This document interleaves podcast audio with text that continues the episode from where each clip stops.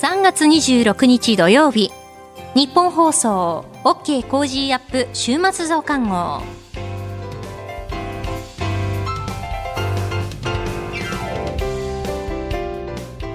ニッポン放送アナウンサーの新行市佳です。OK Cozy up 週末増刊号。今週の放送でセレクトした聞きどころ今後のニュースの予定などを紹介していくプログラムです。毎週土曜日の午後に更新しています。まずは今週の聞きどころ。これからのニュースの予定の紹介。そして Cozy up コメンテーターがゲストと対談するコーナー。今月はジャーナリストの長谷川幸洋さんとジャーナリストの井上和彦さんの登場です。後半は今週の株式市場のまとめと来週の見通し。今注目の銘柄についての解説をお送りします。えさて私新業今週は休暇をいただきました。えそこでですねここからは OK 工事アップにたびたび助っ人として登場してもらっている内田由紀アナウンサーに週末増刊号を進行してもらいます。内田アナウンサーよろしくお願いします。日本放送アナウンサーの内田裕樹です。それでは OK 工事アップこの1週間で取り上げたニュースを振り返っていきます。今週取り上げたニュースですがまん延防止等重点措置解除。岸田総理大臣がインドモディ首相と首脳会談。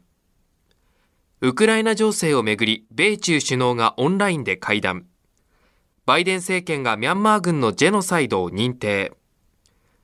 107兆円余りの新年度予算が成立、追加経済対策検討へ。ウクライナゼレンスキー大統領オンラインで国会演説。北朝鮮が新型 ICBM 発射、北海道沖 EEZ 内に落下。ロシア抑止へ、日米欧結束、NATO 首脳会議と G7 首脳会議を相次いで開催。こういったニュースを取り上げました。さて今週の聞きどころですが、3月23日水曜日に取り上げた、ロシアとウクライナ制空権をめぐり争い激化というニュース。安全保障アナリストで慶応義塾大学 SFC 研究所上席所員、日谷直明さんと電話をつなぎ、高橋洋一さんと共にお送りしました。それでは今週のプレイバックロシアとウクライナ制空権をめぐり争い激化。ロシアによるウクライナへの侵略が続く中アメリカのバイデン政権の高官は制空権をめぐってロシア軍とウクライナ軍の争いが激化していると明らかにしました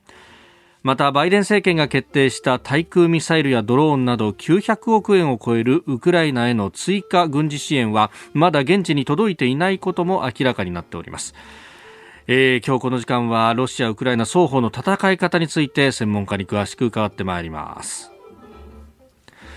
まあ、あのウクライナの、ね、情勢について、もう始まってからですね、まもなく1か月1ヶ月ですね。えー、えー、いや、あの、当初、それこそね、うん、2、3日で型がつくんじゃないかみたいなことを言っていた人もいますが。そうですね。あの、うん、オリンピック終わった後、パラリンピックの前までに、片付けるって言ってたし、見ましたけどね。まあ、あのね、あの、ウクライナが予想以上に、まあ、検討してるっていうことなんですよね。だから、予定通りじゃないことは明らかですね。ロシアのね、予定通りじゃないことは明らかですね。まあ、それに対して、プーチン氏、ロシアの方は焦りを募らせているというような話もあり、うん、無差別、無差別の攻撃が、そうですね。どんどん激しいですね。うん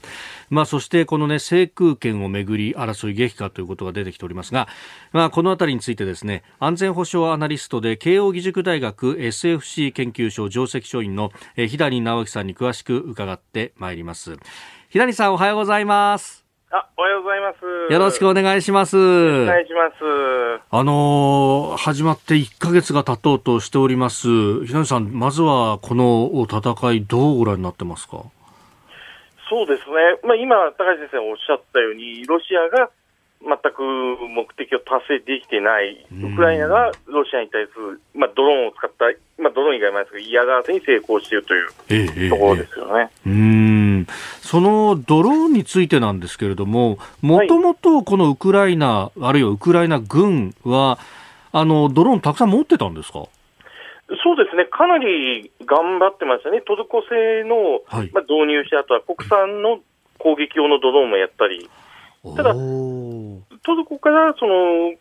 すごい緊急的に供与を受けたとも言われてますし、あとはその、ウクライナ国内外からですね民生用のドローンを採用にあの一般のボランティアとかも送ってもらって、でそれをうまく使っているというところですね。なるほど、まあ、あの軍事用のもので攻撃に使うっていうのは分かるんですが、民生用のものっていうのはどうやって使うんですか？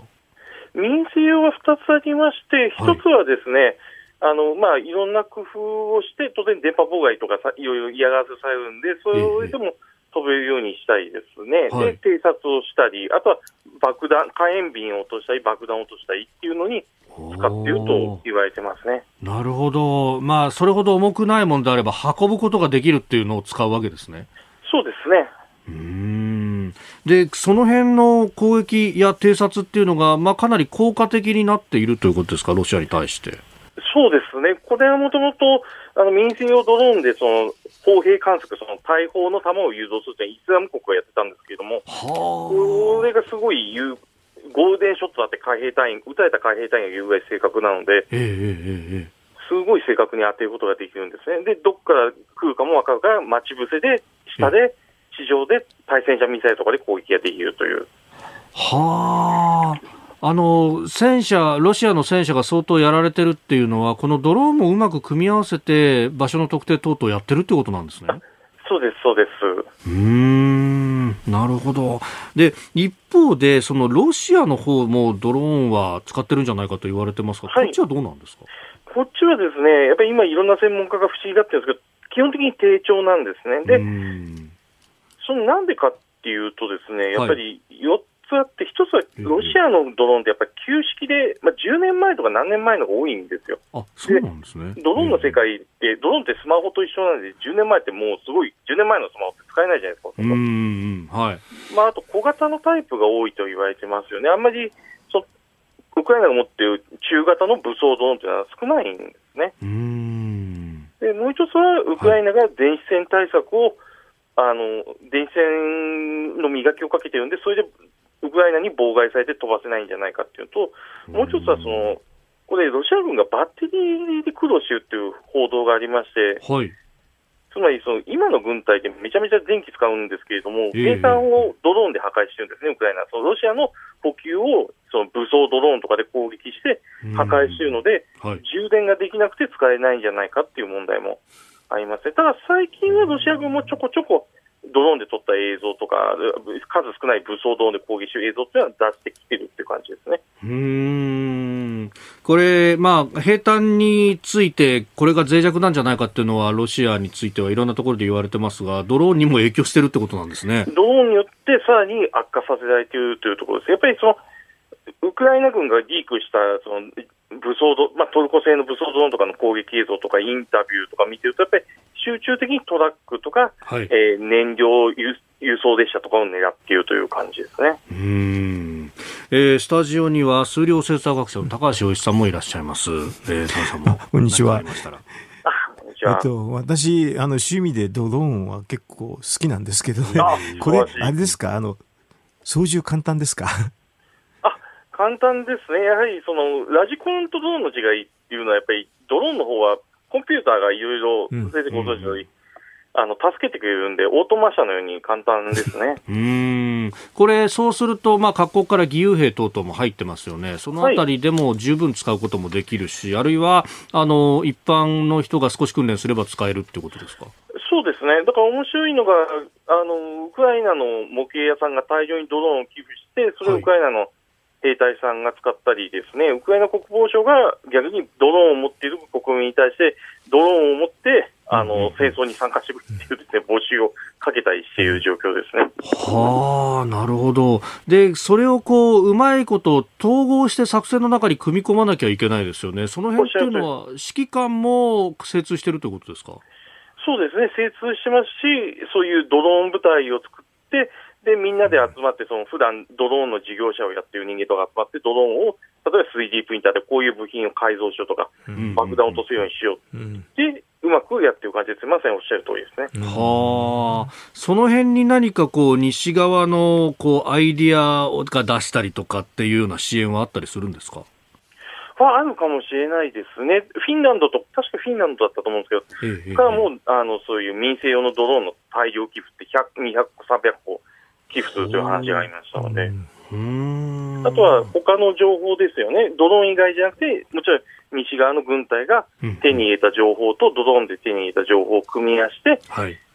あの攻撃している可能性はありますね、十分に。ああ、なるほど。あのー、これ、よくというか、ここのところ報道されてますが、戦車に対して、そのジャベリンという傾向のミサイルだったりとかで、攻撃が効率的になってるっていうのは、そういうこう正確なデータとの組み合わせっていうのが非常に有効になってくるわけですか？はい、おっしゃる通りです。うん。これ、この先なんですけれども、はい、この制空権をめぐり争いが激化しているというところ、まあ、かつてであれば自由にその航空機が飛べるゾーンをみたいな話が出てきますけれども、はい、この辺りの争いとドローンってどう絡んできますか？あまさにですね大きく絡んでまして、ウクライナ側はですね、そのドローンってやっぱりレーダーに映りにくいわけですね、うん、あのよく言われますけれども、えーえー、つまり防空網の穴をつきやすいんですね。でその穴にドローンが入っていって、穴をどんどん拡大していくと、はい、でそうすると、あの他のドローンドローン自体もそうですし、戦闘機が活躍できるようになっていると。でそうすると、ロシア側はどんどん、まあ、航空優勢とか制空権を握ることが難しくなってしまうわけですね、ウクライナ側の。うん、ロシア側の防空網はどんどん壊れていくし、で、それでウクライナ側の戦闘機はどんどん活躍していくと。うんなるほど。で、あのーそうすると、ロシアはどうですか、今、制空権、どのぐらい握っていられているんですかね？まあでも、そこら辺は分からないですけど、まあ、握れてないのは確かですよね、ウクライナ側の戦闘機も活躍中ですし、何よりやっぱり、ウクライナ側の、まあ、ドローンがいまだに自由自在に飛び回っているというのは、はい、制空権を、特に低空ですね、低空における制空権を握れてないという。あそうですね。なるほど。これ、そうすると、ここを握らないと、この先、ロシアもなかなかこう攻めづらくなってくる。そうですね。ずっとドローンで兵站を破壊されるっていうのを、少なくとも止められないわけですからね。うんそうすると、これは泥沼化していって、こう長引くっていう可能性が高まってきますか？そうですね。あの、ほとんどロシアが、ね、南部の方ではいろいろやってますけど、全般的に見ると、うん、全然進行が進んでいないですよね。うんロシア軍としてドローン対策って何かやってるんですか？えーとですね、2014年の頃は、クリミアに侵攻した時はかなりうまくやってたんですよ、彼ら。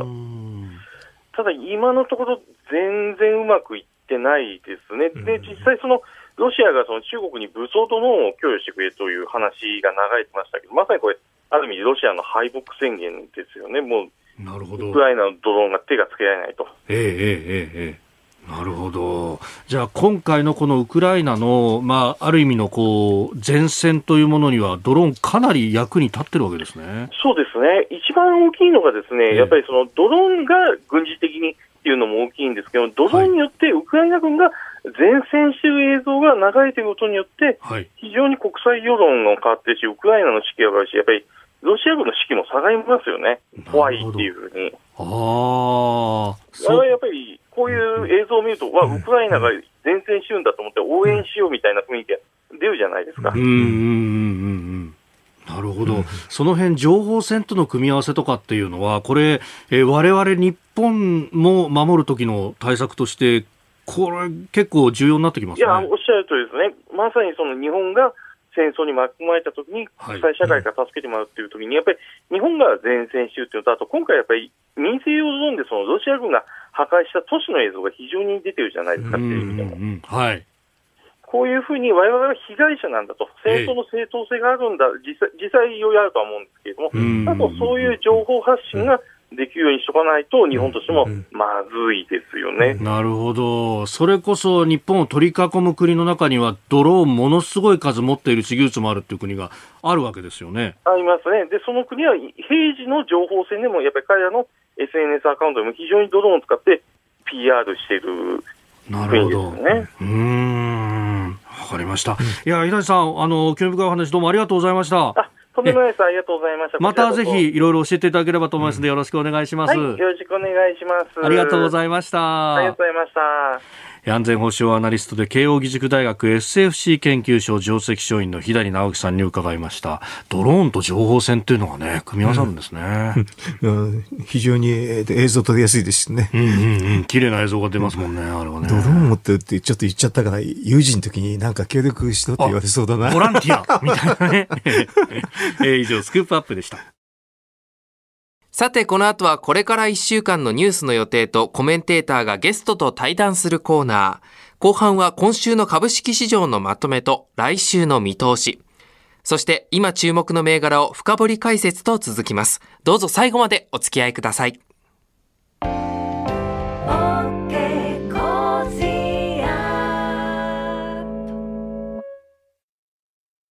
モラロジー研究所は名称をモラロジー道徳教育財団に変更しました。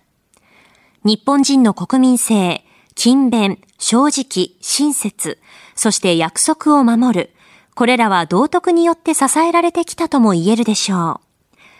今、この混迷の時代に道徳が必要とされています。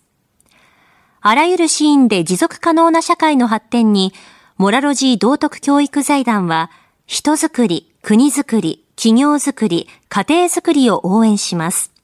道徳で人と社会を幸せに、モラロジー道徳教育財団。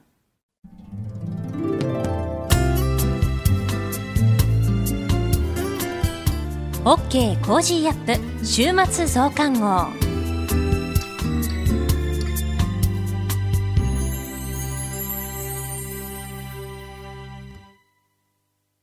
ニッポン放送アナウンサーの内田雄基が新行市佳アナウンサーの代わりに進行していきます。OK Cozy up 週末増刊号。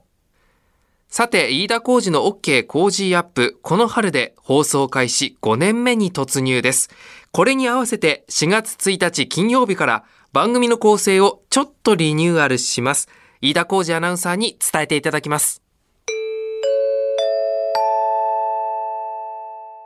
年度末から年度が改まってということになるといろいろとね変化もありますが実はこの番組も変わります。と言っても、看板が掛け替わったりとか、パーソナリティが変わったりとかっていうのは、なんとか、あの、乗り切りました。いろいろですね、構成のリニューアルがありまして、まあ、具体的に言いますと、7時台、7時頭にニュースをお送りしておりますけれども、この枠をですね、繰り上げスタートいたします。フライング、6時50分過ぎから始めちゃおうということになりました。まあ、そこからですね、ぶち抜いて、7時の時報もまたいでですね、たっぷり15分にわたってお送りしていく、ニュース7時またぎと昔どっかのテレビ番組でなんかそんなタイトルあったよなっていうような感じですけれども、ね、もうね、使えるものは全て使って全てあやかっていこうと思っております。えー、4月1日金曜日からスタートです。ニュース7時またぎ。ぜひですね、7時から始まったら聞いてるよっていう方は6時50分ぐらいから、ダイヤル合わせていただければと思います。ダイヤルを合わせるっていうのもさ、はい、もうこれはデジタル世代にはわからない 単語でありますが、えー、そしてスポーツエンタメコーナーはですね、1時間繰り下がって7時50分過ぎに、えー、移動してお送りいたします。日本のプロ野球もそうですし、アメリカメジャーリーグも始まるんで、あの、大谷翔平選手などなども速報、えー、番組の中で随時お伝えしてまいります。春からの飯田工事の OK 工事アップ、引き続きよろしくお願いします。続いてこれからの予定を紹介いたします。3月27日日曜日、香港の行政長官選挙投開票。3月28日月曜日、第94回アカデミー賞授賞式。3月29日火曜日、定例閣議。2月の有効求人倍率発表。2月の完全失業率発表。サッカーワールドカップカタール大会アジア最終予選日本対ベトナム。3月30日水曜日、2021年10月から12月期のアメリカ GDP 確定値発表。3月31日木曜日、2月の鉱工業生産指数速報発表。JR 東日本が駅構内で旅行商品を販売するビュープラザの全店営業終了。4月1日金曜日、定例閣議。小池東京都知事定例会見。公的年金の受給開始時期を75歳まで拡大。成人年齢が18歳へ引き下げ。続いて3月28日月曜日からの飯田浩二の OK 工事アップコメンテーターのラインナップをご紹介します。3月28日月曜日、評論家の宮崎哲也さん。29日火曜日、参議院議員の山田太郎さん。30日水曜日、慶應義塾大学総合政策学部准教授の鶴岡道人さん。31日木曜日、明治大学准教授で経済学者の飯田康之さん。4月1日金曜日、国際政治学者で慶應義塾大学教授の神保謙さん。コメンテーターの皆さんには6時台からご登場いただき、ニュースを解説していただきます。ここまでは進行、内田雄基が担当しました。内田アナウンサー、ありがとうございました。さて、この後は、 Cozy up コメンテーターがゲストと対談するコーナーです。今月はジャーナリストの長谷川幸洋さんと、ジャーナリストの井上和彦さんの登場です。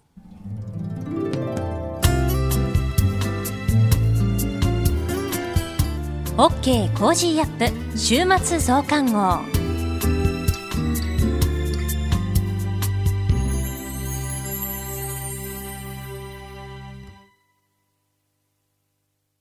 モラロジー研究所は名称をモラロジー道徳教育財団に変更しました。日本人の国民性、勤勉、正直、親切、そして約束を守る、これらは道徳によって支えられてきたとも言えるでしょう。今、この混迷の時代に道徳が必要とされています。あらゆるシーンで持続可能な社会の発展に、モラロジー道徳教育財団は、人づくり、国づくり、企業づくり、家庭づくりを応援します。道徳で人と社会を幸せに、モラロジー道徳教育財団。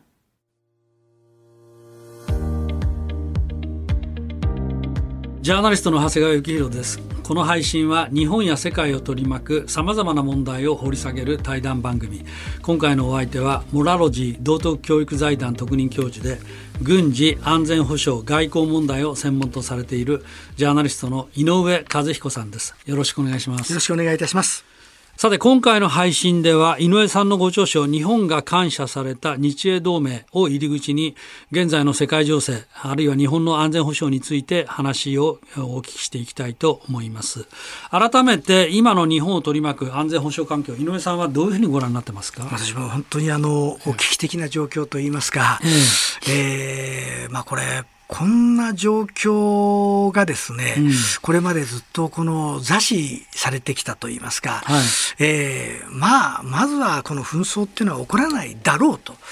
いうようなことで見てきたことのツケというのは非常に大きくやっぱりこう響いてきてるなというのは思います。うんうん、はいでなんといっても中国、はい、まあ、中国が台湾あるいは日本の尖閣諸島などを 脅かしているわけですけど台湾有事の可能性については井上さんどのようにご覧になってますか？私台湾有事の可能性というのは、うん、それまでは中国の私は完全なる対アメリカに対するブラフだと思ってたんです、うん、でところがやっぱりここへ来てですね、うん、えー、これは本気度といいますか、あのロシアのあのウクライナを自分たちと同じ民族なんだと。もともとは一つの国だったんだという、あの論法を、そのままやっぱり私は習近平氏が当てはめてくる。でこの同じ動きを、まあ、その逆もあるかもしれない逆もあるかそうですね。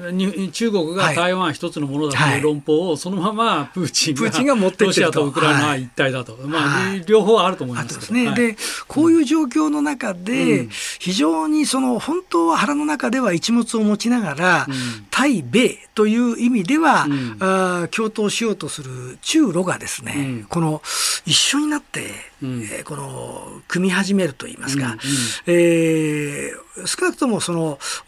中国の動きに対して、前の借りがあるからと、ウクライナの時の借りがあるから、うん、これに対して、うん、手を差し伸べようとするような動きがあった場合には、うん、後ろ盾を持った中国というのは、非常にやっぱりこう、強い動きに出てくるんじゃないかなと。ね。はい、一方あの、バイデン政権は、はい、あの中国に対しては、基本的に米国だけでなくて、はい。まあ、日本はもちろんのこと、はい、まあ、オーストラリアとか、まあ、インドとか、はい、できれば例えばイギリスやフランスやドイツのような各国との連携を強めて多国間の、まあ、議事同盟関係、まあ、同盟そのものもありますけど、はい、同盟友好国パートナー同士の関係で中国をいわば抑止していこうと、はい、まあ、こういう戦略ですよね。はい、はいこれはやっぱりこうそのバイデン政権のこう自らがその一歩踏み出して、うん、俺がリーダーをやるからお前らついてこいという形ではなくてなんかこう、うん、同盟国と歩調を合わせて歩調を合わせてという言葉があまりにも多いと、うん、おまあ、これはもちろん岸田政権なんかでも、うん、えー、同盟国と協調しながらという言葉がたびたび出てくるのと、まあ、同じかとは思いますけれどもただやっぱりこうバイデン政権の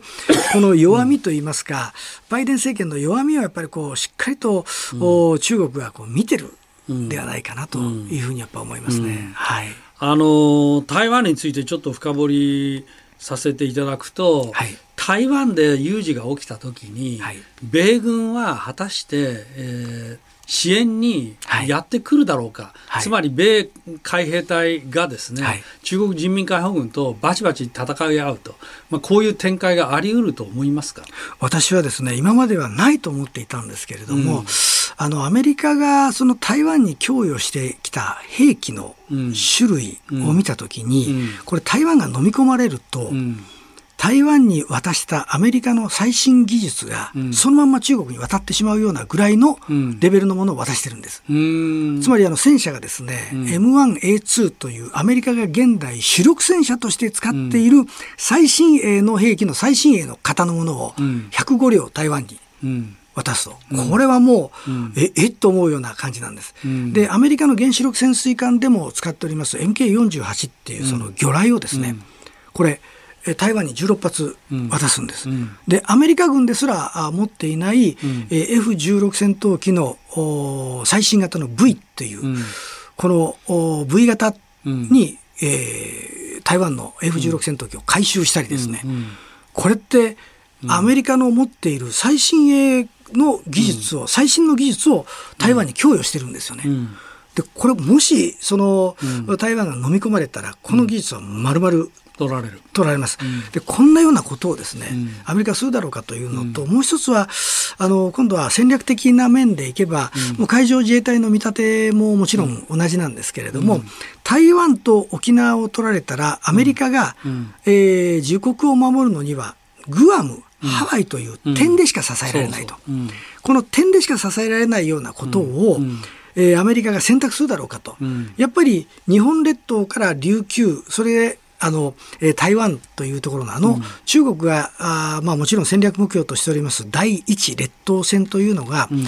やはりかつて、えー、戦争が終わって、うん、あの冷戦が始まる時のアメリカの引いたあのアチソンラインという、アメリカのやっぱ防御戦っていうのは私これ全然変わってないと思うんですよね。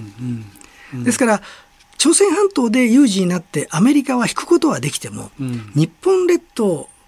沖縄から引くってことっていうのは、これは多分アメリカを自国の防衛の問題として、あの、えー、できないだろうと。なるほど、えー、世界の警察官としては朝鮮半島にはいるだろうと。だけどもお自国の防衛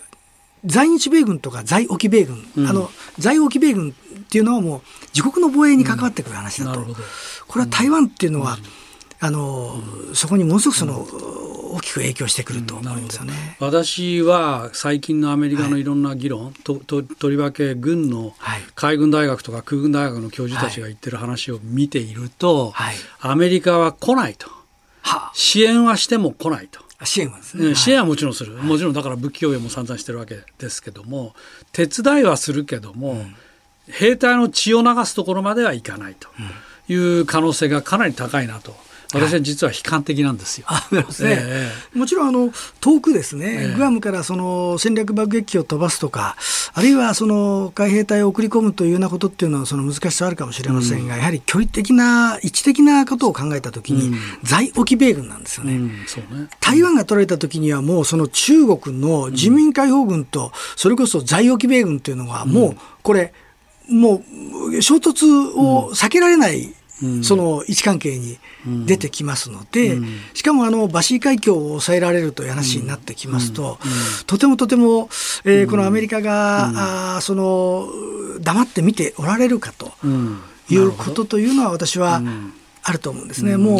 うもちろんそのバシー海峡を取られたらフィリピンが危ないとかっていう、その地政学的なその問題はさておき、アメリカ自身が今、その在沖米軍がこれ、黙って見ていられますかっていう、あのまあ、そこについては、まあ、議論すると3時間あっても足らないと思うので、はい、まあ、このぐらいにしておきますが、はい、この問題がなぜ重要かというと、やっぱり沖縄尖閣の問題ですよ、とりわけ尖閣。これに来た時に多くの日本人はそれからマスコミもそうだけどアメリカが守ってくれるはずだよねと、はい、これがまずありそれで物事を考えているようなところがある、はい、つまり日米首脳会談やると一番最初に確認するのは何か尖閣に安保条約第5条を適用するかどうか。これがもう一番最重要で、えー、これの言い回しで一喜一憂してるっていうのが残念ながら日本の現在の姿ですよね。はい、これがあまりに情けなくてまずは日本人自身が日本自身が尖閣を何としても守るいざとなったらそれこそ武器を取って戦うと。これがないとアメリカが無人の島に、えー、来るわけがないでしょと。まあ、そういうことも含めて日本のこの安保に対する考え方っていうのが一番肝心要のところがすっぽり抜け落ちてるような気がしてならないんです。これについてはどう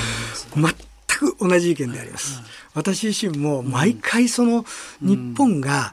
えー、この政権変わるたんびにアメリカの政権が変わるたんびに尖閣守ってもらえますかと言いに行ってると、これって私、日米同盟そのものが危ないものになるんじゃないかと思うんです。と、うん、言いますのは、今回のお話を4回にわたっていただきました、この日本が感謝された日英同盟って、うん、日本が強く、規律正しく、立派な軍隊であったから、頼れる軍隊を持っているから日英同盟が結ばれ、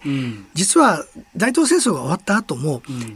アメリカが日米同盟を結ぼうとしたのは、うん、あれだけ強く、うん、あの3年8か月の戦いであれだけアメリカ軍を苦しめ続けた軍隊っていうのは後にも先にも日本しかないんですよね。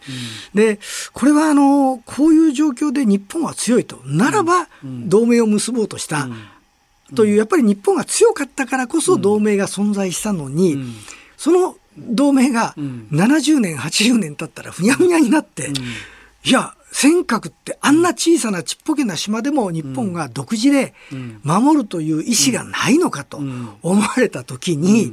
なんじゃお前と、まあ、外から見たら守る意思がないかのように見えると言われても仕方がないと思いますね、はい、だって日本人はおろか自,、自衛隊はおろか誰もいないんだから。それなのに大事だ大事だって、それってどういうことと、はい、そんな誰もいない日本人のところをなんで俺たちアメリカ人が守らなきゃいけないの、はい、というふうにアメリカ人であったらこれはもう間違いなくそう思います間違いなくそう思うと思います、私はだからもうここはもう全く今長谷川さんがお話になったことと同じ論理で、うん。うん、であれば自分の国は自分で守ろうとしている台湾の方が、やっぱり私はアメリカ肩入れしやすいと思うんです。うん。で、ね、自由民主主義が共産主義に飲み込まれることを,、を放置したら今後のアメリカの、いわゆる世界戦略っていう、うん、まあ、この大風呂敷を広げたが、それはもう非常にこう難しく、なってくる。自由民主主義という言葉を、そのアメリカがこう掲げられなくなってくるということっていうのは私、うん、えー、なるんじゃないかなと思いますんで、うん、台湾というのはそれだけ私は重要な、うん、位置としてアメリカは捉えてるんだろうなと見てるんです、まあ、あの台湾問題、まあい、いずれ遠からず、まあああ習近平氏がですね、はい、あの中国共産党総書記参戦されてその任期が終わることを考えるとさされたとして、はい、そうするとあと5年ぐらいですよね、はい、この5年ぐらいの間に何かが起きるとい。うのが、まあ、大方の見方じゃないかなと思いますけど、まあ、私はそれをかつけてもですねやっぱり日本がまずは日本自身が日本自身で日本を守る。はいもうこのことがないとアメリカがどうしてくれるああしてくれるみたいな話をするいつまでもしているっていうのはやっぱりこれは歪んだ国家だよねと思わざるを得ないなと思います。はい、ですから私その意味でアメリカとの関係を良くするために、うん、むしろ第二次日英同盟のようなものがあることによって、うん、やはりアメリカをいい意味で牽制できると言いますか、うん、いい意味であのしっかりとこう日本の防衛というものを、にあのもう一度向こうにも再確認してもらい、日本も同盟という意義というものを考える契機になるんではないかなというふうに思っております。はい、えー、今日はあ井上和彦さんに登場していただいて、えー、日英同盟を機に日本あるいは東アジアの安全保障問題についてお話を聞いてきました。今日はどうもありがとうございました。ありがとうございました。OK Cozy up 週末増刊号。この後は今週の株式市場のまとめと来週の見通しについてトレーダーで株ブロガーのひなさんに伝えていただきます。そしてアレス投資顧問株式会社代表取締役の安倍隆さんに毎回一つの銘柄に絞って世界情勢や関連する話題とともに深掘り解説していただきます。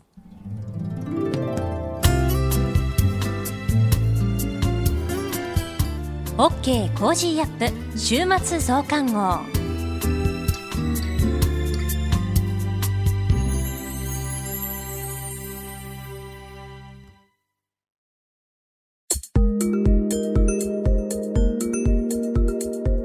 OK Cozy up 週末増刊号。今週の株式市場のまとめと来週の見通しについてトレーダーで株ブロガーのひなさんに伺います。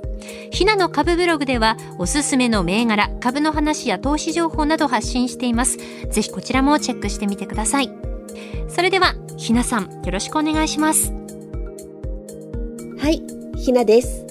今週も個人投資家の視点で今の株式市場をお伝えいたします。今週の一つ目のポイントは、日経平均2年半ぶりの連投記録です。思いがけず強い週となりました。3連休明けの火曜日に日経平均は400円近い上昇で2万7000円台を回復し、翌日には800円を超える上昇で2万8000円台に乗せてきました。ウクライナ問題の解決が見えてこない中、買いにくい環境でした。日経平均はそんな思惑とは別の生き物のようにスルスルと上がっていきました。3月9日の安値から25日の間で値上がり幅は3657円にも上ります。今回、ウクライナの情勢不安もあり、私の周りの個人投資家は強気に出れず、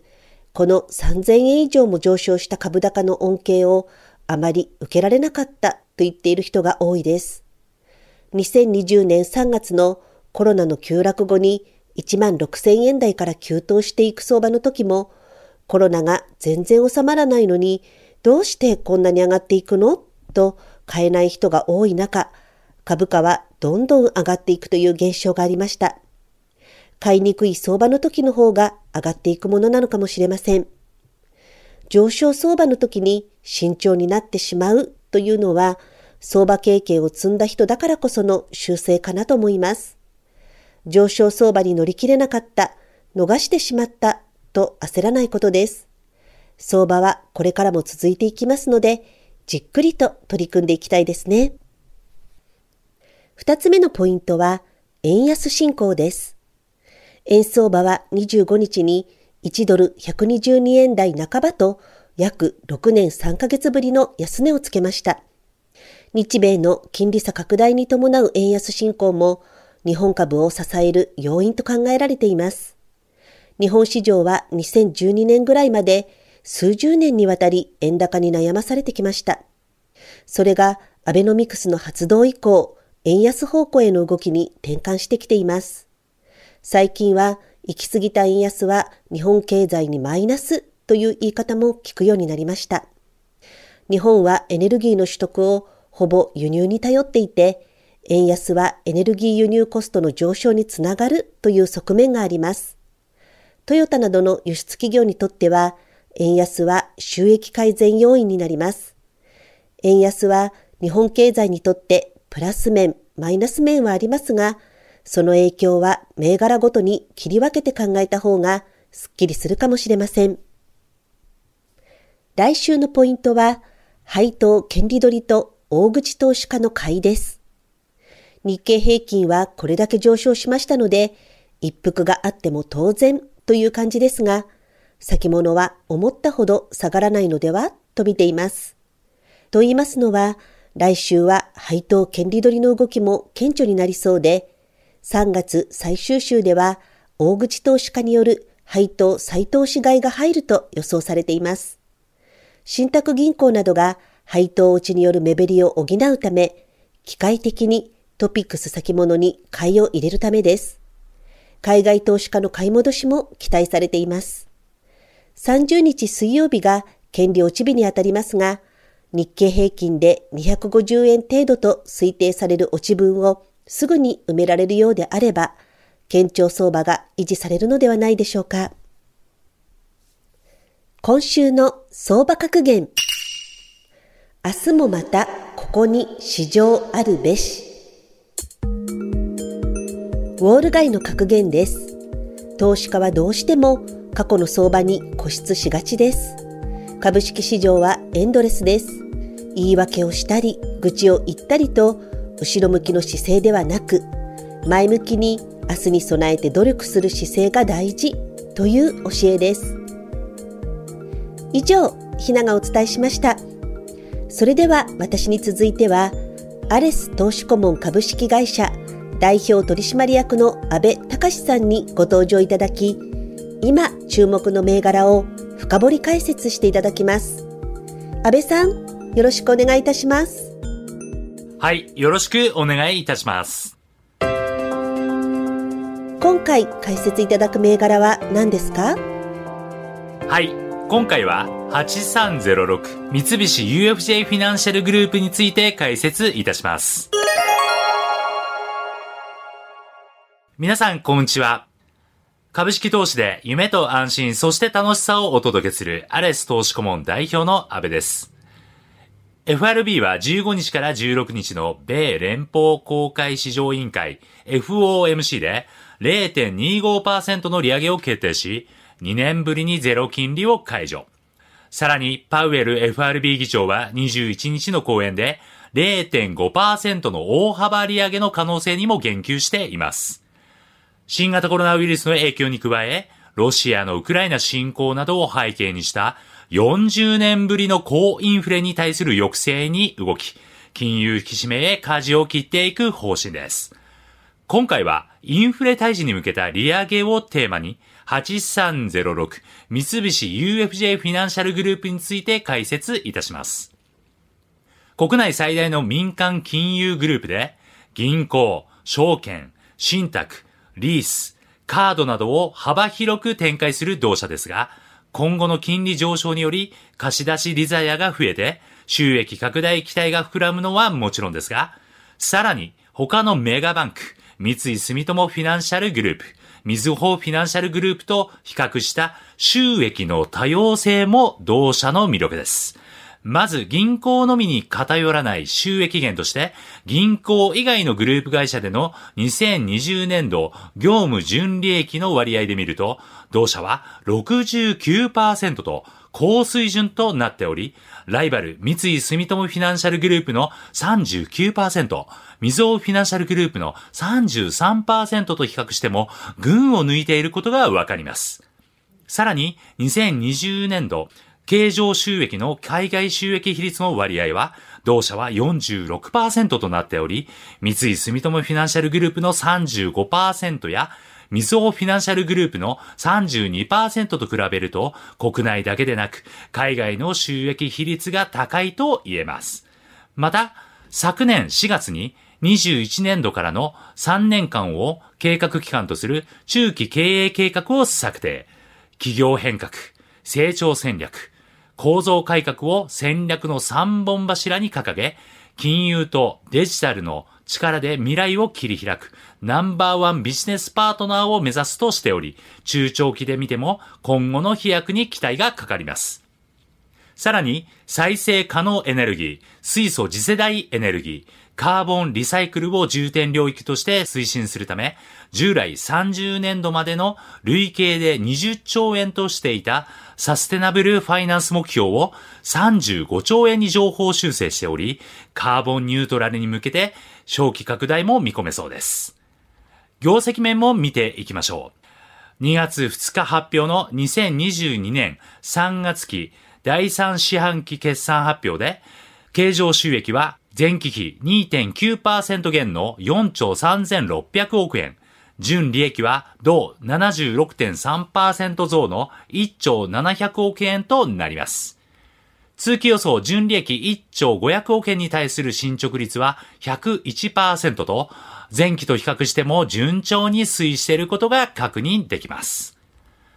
今後の財務目標として、企業が自己資本を効率的に運用し利益を出しているかを見る ROE 自己資本利益率は20年度実績5.63%に対して2023年度に7.5%中長期で9%から10%を計画。ROE を重視する海外投資家からの注目が集まる可能性もあります。さらに、3月23日時点での予想 PER10.2 倍、PBR0.61 倍と、日経平均の予想 PER13.56 倍、PBR1.25 倍、ともに3月23日時点と比較して割安であり、指標面でも魅力的な水準と言えます。好調なファンダメンタルズではありますが、直近の株価上昇ピッチが速くなっており、来週以降は配当権利落ちも重なることも踏まえ、短期的な調整も視野に入れていかなくてはいけない局面も出てくると思われますので、売買のタイミングには注意して臨んでいきたいところですね。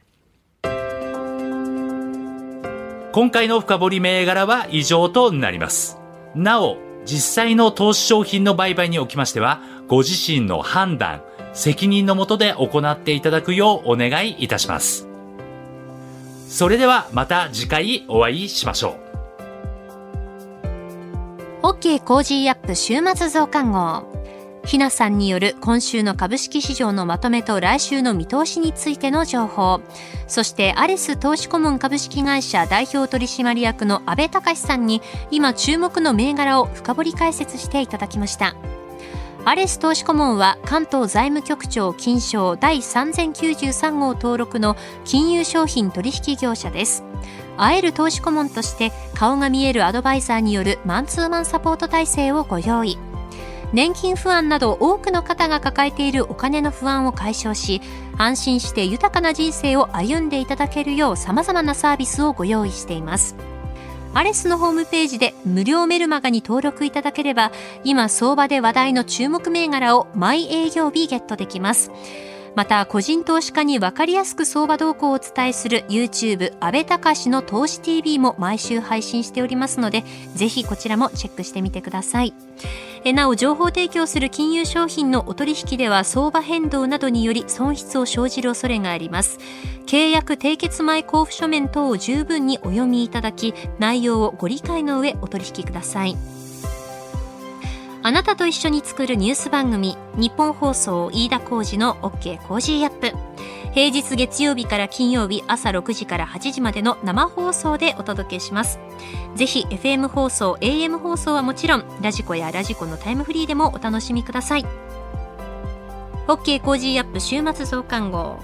ここまでのお相手は、新業一華でした。